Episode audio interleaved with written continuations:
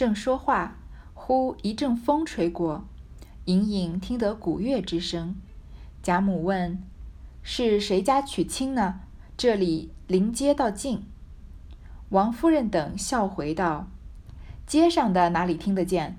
这是咱们的那十几个女孩子们演习吹打呢。”贾母便笑道：“既是他们演，何不叫他们进来演习？他们也逛一逛，咱们可又乐了。”凤姐听说，忙命人出去叫来，又一面吩咐摆下条桌。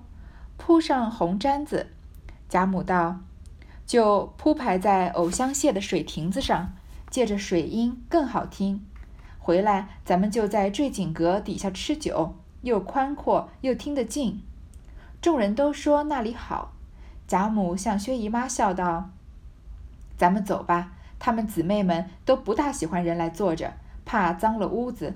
咱们别没眼色，正经坐一会子船喝酒去。”说着，大家起身便走。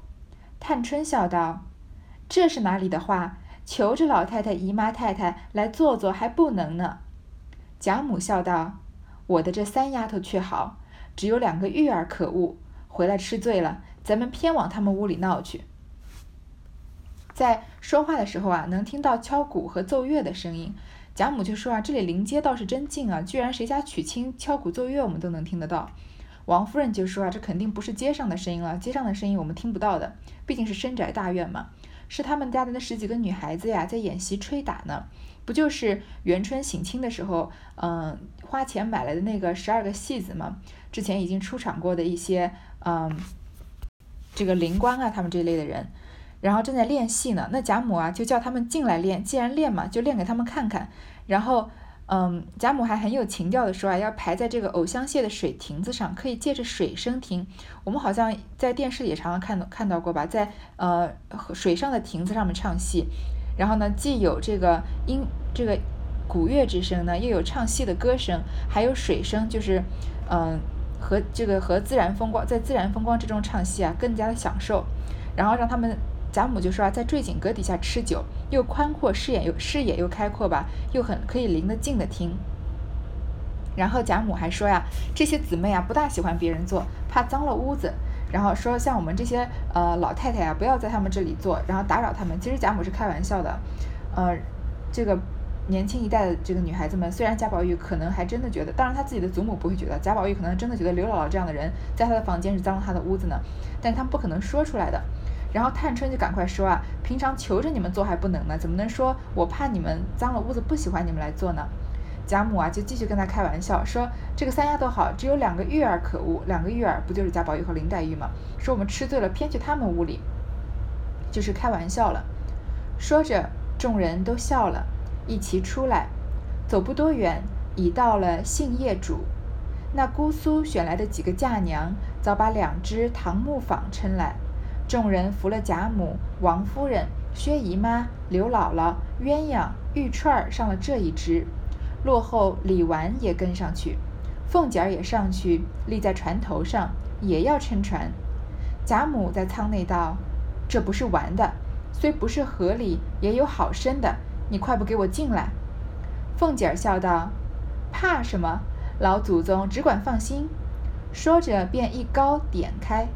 到了池当中，船小人多，凤姐只觉乱晃，忙把篙子递与嫁娘，方蹲下了。然后迎春姊妹等并宝玉上了那只，随后跟来，其余老妈妈散众丫鬟俱沿河随行。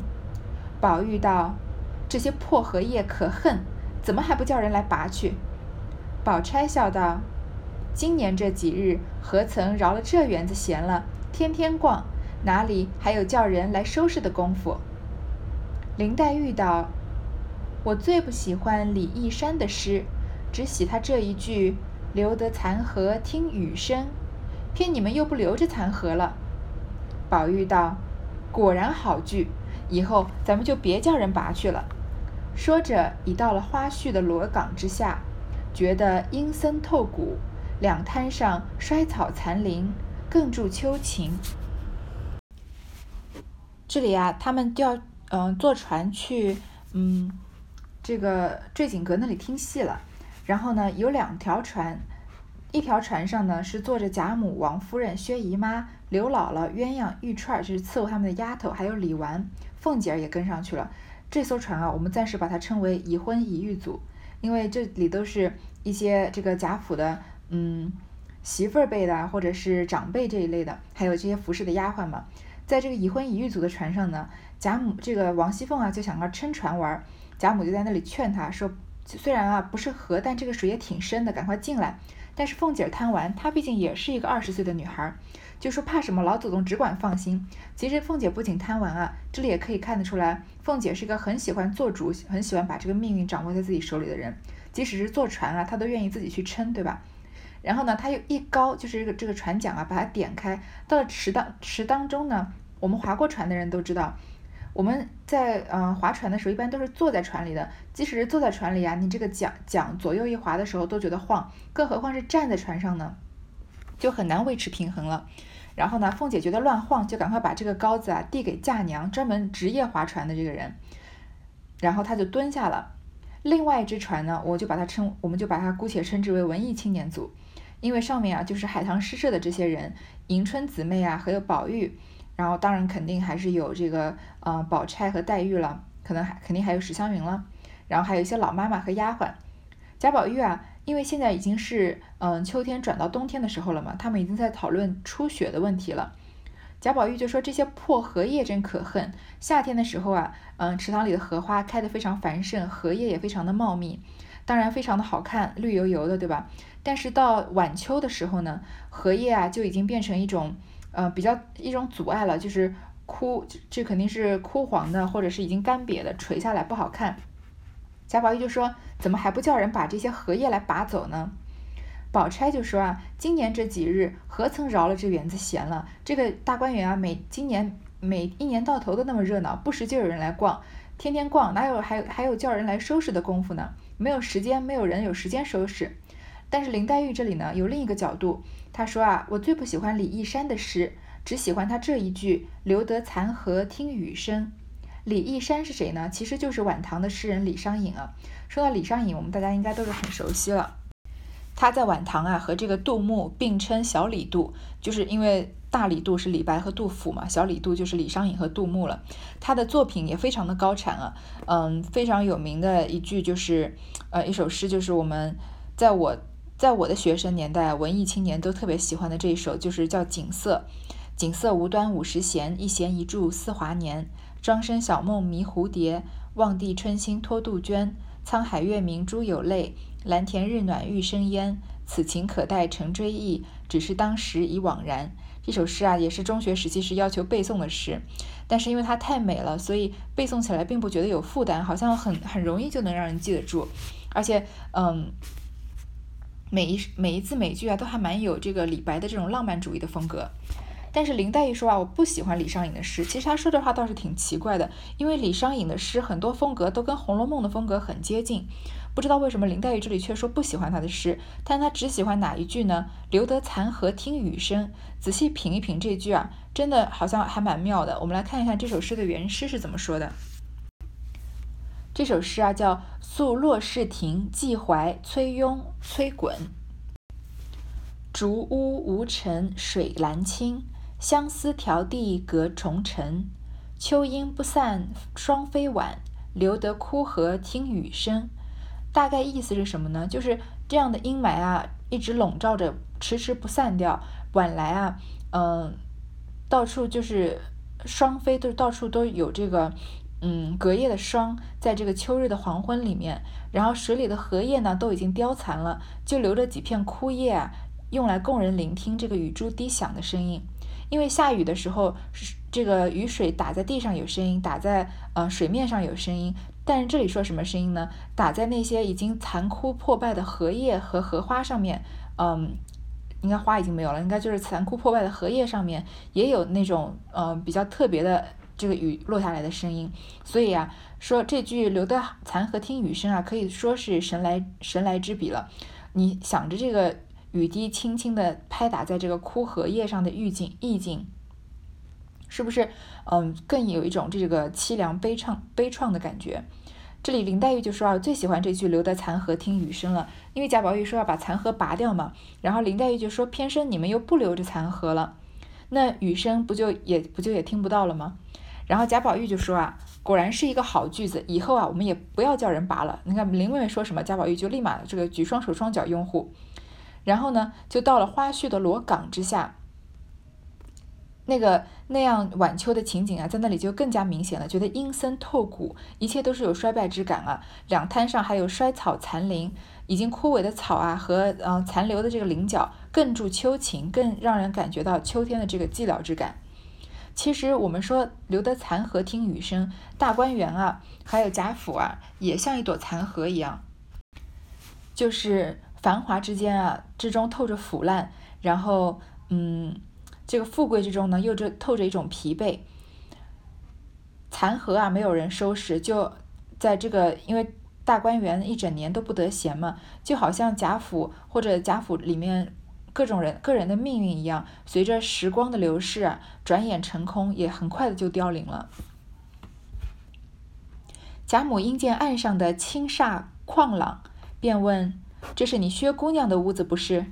众人道：“是。”贾母忙命拢岸，顺着云步石梯上去，一同进了恒芜院。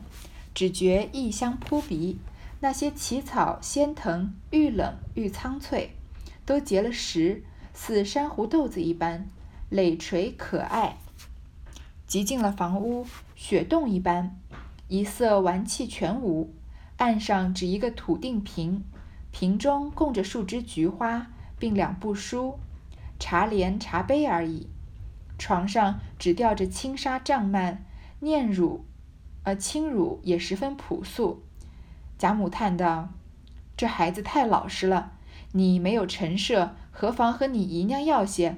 我也不理论，也没想到你们的东西自然在家里没带了来。”说着，命鸳鸯去取些古董来，又嗔着凤姐儿：“不送些玩器来与你妹妹，这样小气。”王夫人、凤姐儿等都笑回说：“她自己不要的，我们原送了来，她都退回去了。”薛姨妈也笑说：“她在家里也不大弄这些东西的。”贾母摇头道：“使不得。虽然她省事儿，倘或来一个亲戚，看着不像；二则年轻的姑娘们房里这样肃静，也忌讳。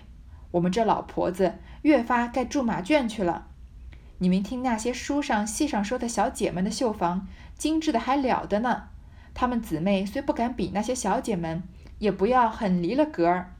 有现成的东西，为什么不摆？若很爱素净，少几样倒使的。我最会收拾屋子的，如今老了，没有这些闲心了。她们姊妹们也还学着收拾的好，只怕俗气，有好东西也摆坏了。我看他们还不俗。如今让我替你收拾，保管又大方又素净。我的梯级两件收到如今，没给宝玉看见过。若惊了他的眼，也没了。说着，叫过鸳鸯来，轻吩咐道：“你把那石头盆景儿和那架纱桌屏，还有个墨烟洞石鼎，这三样摆在这案上就够了。再把那水墨字画白绫帐子拿来，把这帐子也换了。”鸳鸯答应着。笑道：“这些东西都搁在东楼上的不知哪个箱子里，还得慢慢找去。明儿再拿去也罢了。”贾母道：“明日后日都使得，只别忘了。”说着，坐了一回，方出来。一进来至坠锦阁下，文官等上来请过安，因问演习何曲。贾母道：“只拣你们生的演习几套吧。”文官等下来，往藕香榭去。不提。下了船啊，接下来的这个旅，嗯，前往坠锦阁之前，还有一个旅游景点，就是薛宝钗的房间。薛宝钗的这个恒芜院，贾母看到这个呃屋子啊，就问是不是薛姑娘的。众人说是，贾母啊就决定下去啊巡查巡查，这个探视一番。进了恒芜院啊，才还记得在贾政带贾宝玉一日游的时候，那个大观园里面，恒芜院里面是有很多奇花异草的。这里啊，异香扑鼻，这些奇草仙藤啊，愈冷愈苍翠。你看，又冷又苍翠，是不是跟薛宝钗的性子一样？她的性子其实是，呃，外热内冷的。她呃，吃个丹药都要叫冷香丸，因为她表面上表现出来的很热情，但是真正遇到事情的时候，比如说金钏死的时候，她又表现得非常冷酷。然后呢，进了房屋啊，就可以看得出来，呃，薛宝钗这个人是什么性格呢？我们现在都要说啊，都说断舍离，然后生活要有这个极简主义。薛宝钗啊，就是三百年前的这个极简主义者。她，你看这个，呃，作为皇商的家的这个嫡女啊。房子里面想要什么样的珠宝没有呢？但是呢，她房子像雪洞一般，因为白白的嘛，因为墙都是白的嘛，就像一个洞一样，一色完去完气全无，什么摆设都没有。你看去了呃探春的房间，还是去呃林黛玉的房间，虽然他们的房间的风格各个不一样吧，但是都着重写了，呃桌上放了什么东西啊，案几上是案几是什么样子的，纱帘是什么样的。但是到了薛宝钗这里呢，一色玩具玩器全无，只有一个土定瓶，肯定也是一个很朴实的花瓶，然后供着数枝菊花，还有两部书。你看，林黛玉爱看书，探春爱看书，家里都摆满了书。但是薛宝钗爱看书呢，她只有只放了两部书，茶帘和茶杯而已。这个帘子啊不太常见，上面是一个大小的“大”，下面是一个嗯区间的“区”，其实就是一种容器啊，一种呃有有点像箱子一样的圆形啊，然后有盖子，嗯，可能就是用来放茶叶的。那茶帘和茶杯本来就是生活中的必需品嘛，嗯，尤其是大户人家，他们都不太喝水的嘛，都是拿茶漱口，都是用茶的，对吧？所以薛宝钗的房间里除了必需品啊，基本上没有什么多余的东西，连床上啊也只吊着轻纱帐幔，也没有什么彩色的东西。侵入啊，连这个床单被套啊都非常的朴素。贾母啊就叹说：“这个孩子太老实了。你要是没有陈设，没东西放。”贾母不知道薛宝钗是极简主义嘛，她以为她没东西放，说：“你怎么不跟你姨娘要一些呢？跟王夫人要啊？”我也不知道，也没有想到你们的东西啊，自然在家里没带来，因为薛宝钗他们是嗯何家搬过来投奔贾家的嘛。然后说肯定是东西没带。说着呢，就让鸳鸯去取一些古董，还跟王熙凤说，觉得王熙凤做事做的不周到，说你不送些玩器来给你妹妹，这么小气呢。王夫人和凤姐呢，因为之前说问你姨娘要嘛，又说王熙凤没回没给，所以他们都说啊，是她自己不要的，我们送来的呀，都退回去了。薛姨妈也说啊，她在家里也不喜欢这些东西。其实前面也看到了，在薛宝钗讲冷香丸的那一段的时候，嗯，我们能看得出来，这个周瑞家去找她，她在家里面穿着什么的就非常朴素，然后让她去送宫花啊，然后这个薛姨妈不就说嘛，我们家姑娘不爱带这些东西，这么精致的东西啊，她宁愿每个人送两个，她不愿意自己带。贾母这个时候呢，说了这样的一段话，首先她是跟心疼薛宝钗，觉得嗯这样不好，嗯这样苦了她。第二呢，他其实也有点教育了薛宝钗，觉得薛宝钗这样做啊是不对的，不能因为自己是极简主义就由着心的什么都不放。为什么呢？我们来看看啊，首先你要是来了一个亲戚，看着不像，看着不像样啊，因为你并不是只代表你自己，你还代表你们薛家，现在你在贾家也代表着贾家，所以有亲戚看到你房间里什么都没有，那可能会低看薛家或者低看贾家一眼，这样不好。第二呢，你们年轻的姑娘房子里这么素净也忌讳，为什么呢？你们年轻的姑娘放的这么素净，好像就是，呃，一我们一般，比如说人死了才会这个，嗯，生不带来，死不带去嘛。你们这么年轻就这么素净啊？那我们这些老婆子就应该住马圈去了，因为一般年纪大了，越大这个需求越少嘛。你们年轻的人这么什么都不放，那我们老的人应该怎么自处呢？其实贾母这话说起来其实是挺重的。我们能看得出来，贾母对林黛玉的态度和对薛宝钗的态度是不一样的。她在嗯关心之中呢，确实是带着一些苛责的。然后又说啊，我们看书上戏上说的那些小姐的绣房，精致的还了得呢。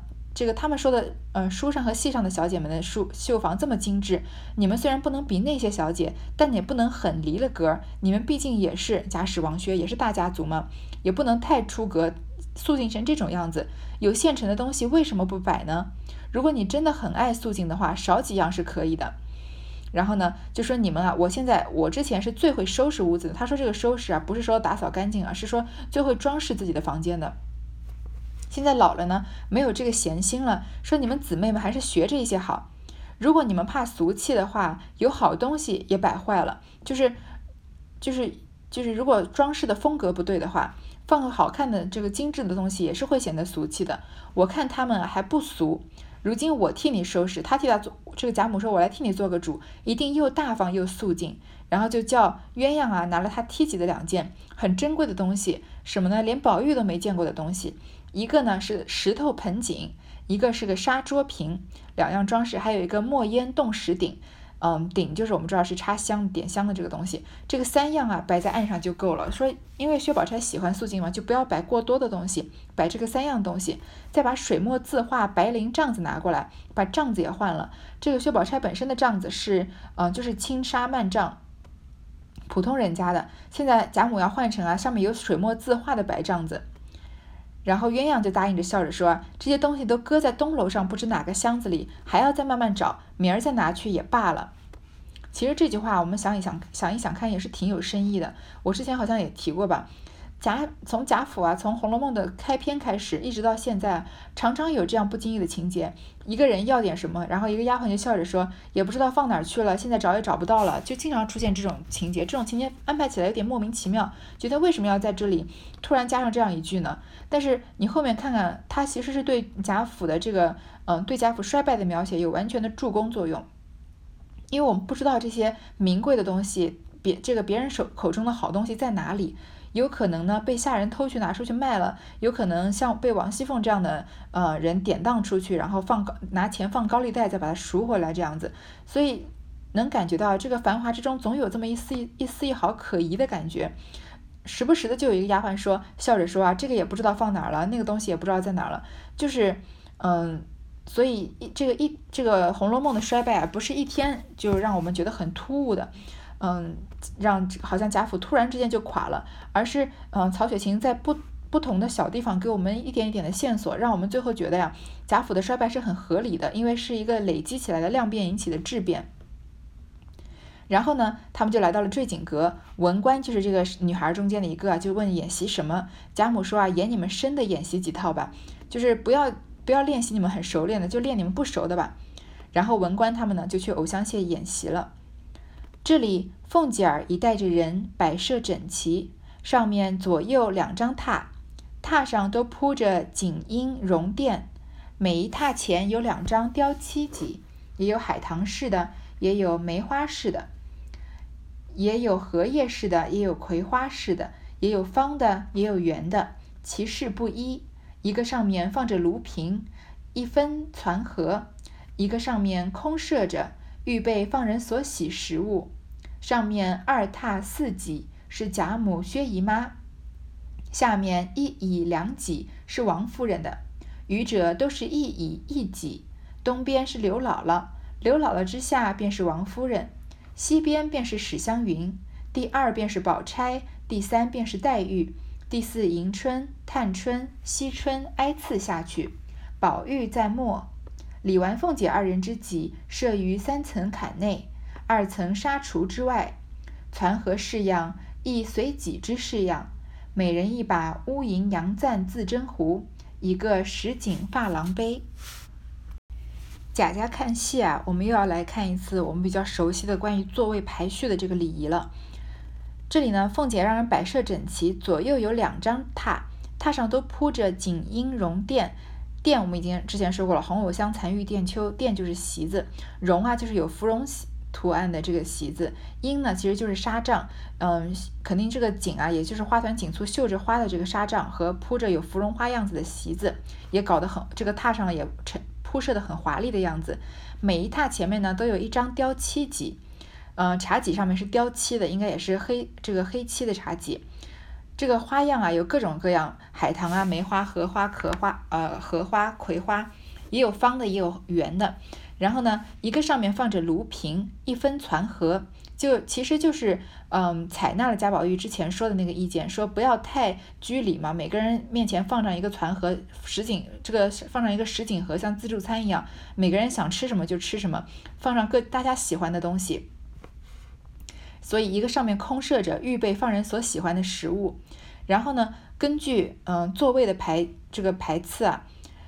上面二榻四几，两张榻，四张茶几，榻就是一个座位啊，是贾母和薛姨妈的。因为贾母是贾府至这个绝对的至高无上，薛姨妈跟嗯贾母虽然不能算是平辈啊，因为薛宝钗跟呃贾宝玉他们是一辈的嘛，那薛姨妈跟贾母中间隔着一辈，但她是比较尊贵的客人，所以跟贾母一样是二榻四几。然后下面呢是一椅两几，一张椅子，两两张茶几是王夫人的，因为王夫人就是嗯接这个贾母和薛姨妈接下来的嗯第二这个第三重要的嘛。余者呢都是一椅一几，其他人都是一张椅子一张几。东边是刘姥姥，贾母愿意和刘姥姥挨得近，再加上刘姥姥也是客人。刘姥姥之下呢便是王夫人。虽然王夫人是坐在刘姥姥之下，但是她是有一椅两几的，之前说过。然后西边呢是史湘云，因为史湘云也是客人嘛。第二是宝钗，第三是黛玉，因为宝钗也是客人，但是宝钗比黛玉呢年纪要大一些，所以她要坐第二。第三呢是黛玉，第四啊就是银叹息这样挨次坐了。然后宝玉在末，李纨、凤姐两个人的茶几呢设于三层坎内，二层纱橱之外。就是李纨和凤姐坐的地方啊，可能是隔着这个栏杆和纱帐的。然后面前的攒和式样呢，亦随己之式样，就跟着茶几的式样啊是配套的。然后每人面前有乌银杨赞自斟壶，这个之前说过，就是小小酒壶，还有一个石井珐琅杯，可以每个人啊都可以自斟自饮的。大家就是要嗯排排坐吃果子，顺便看戏了。好，这一段就先读到这里。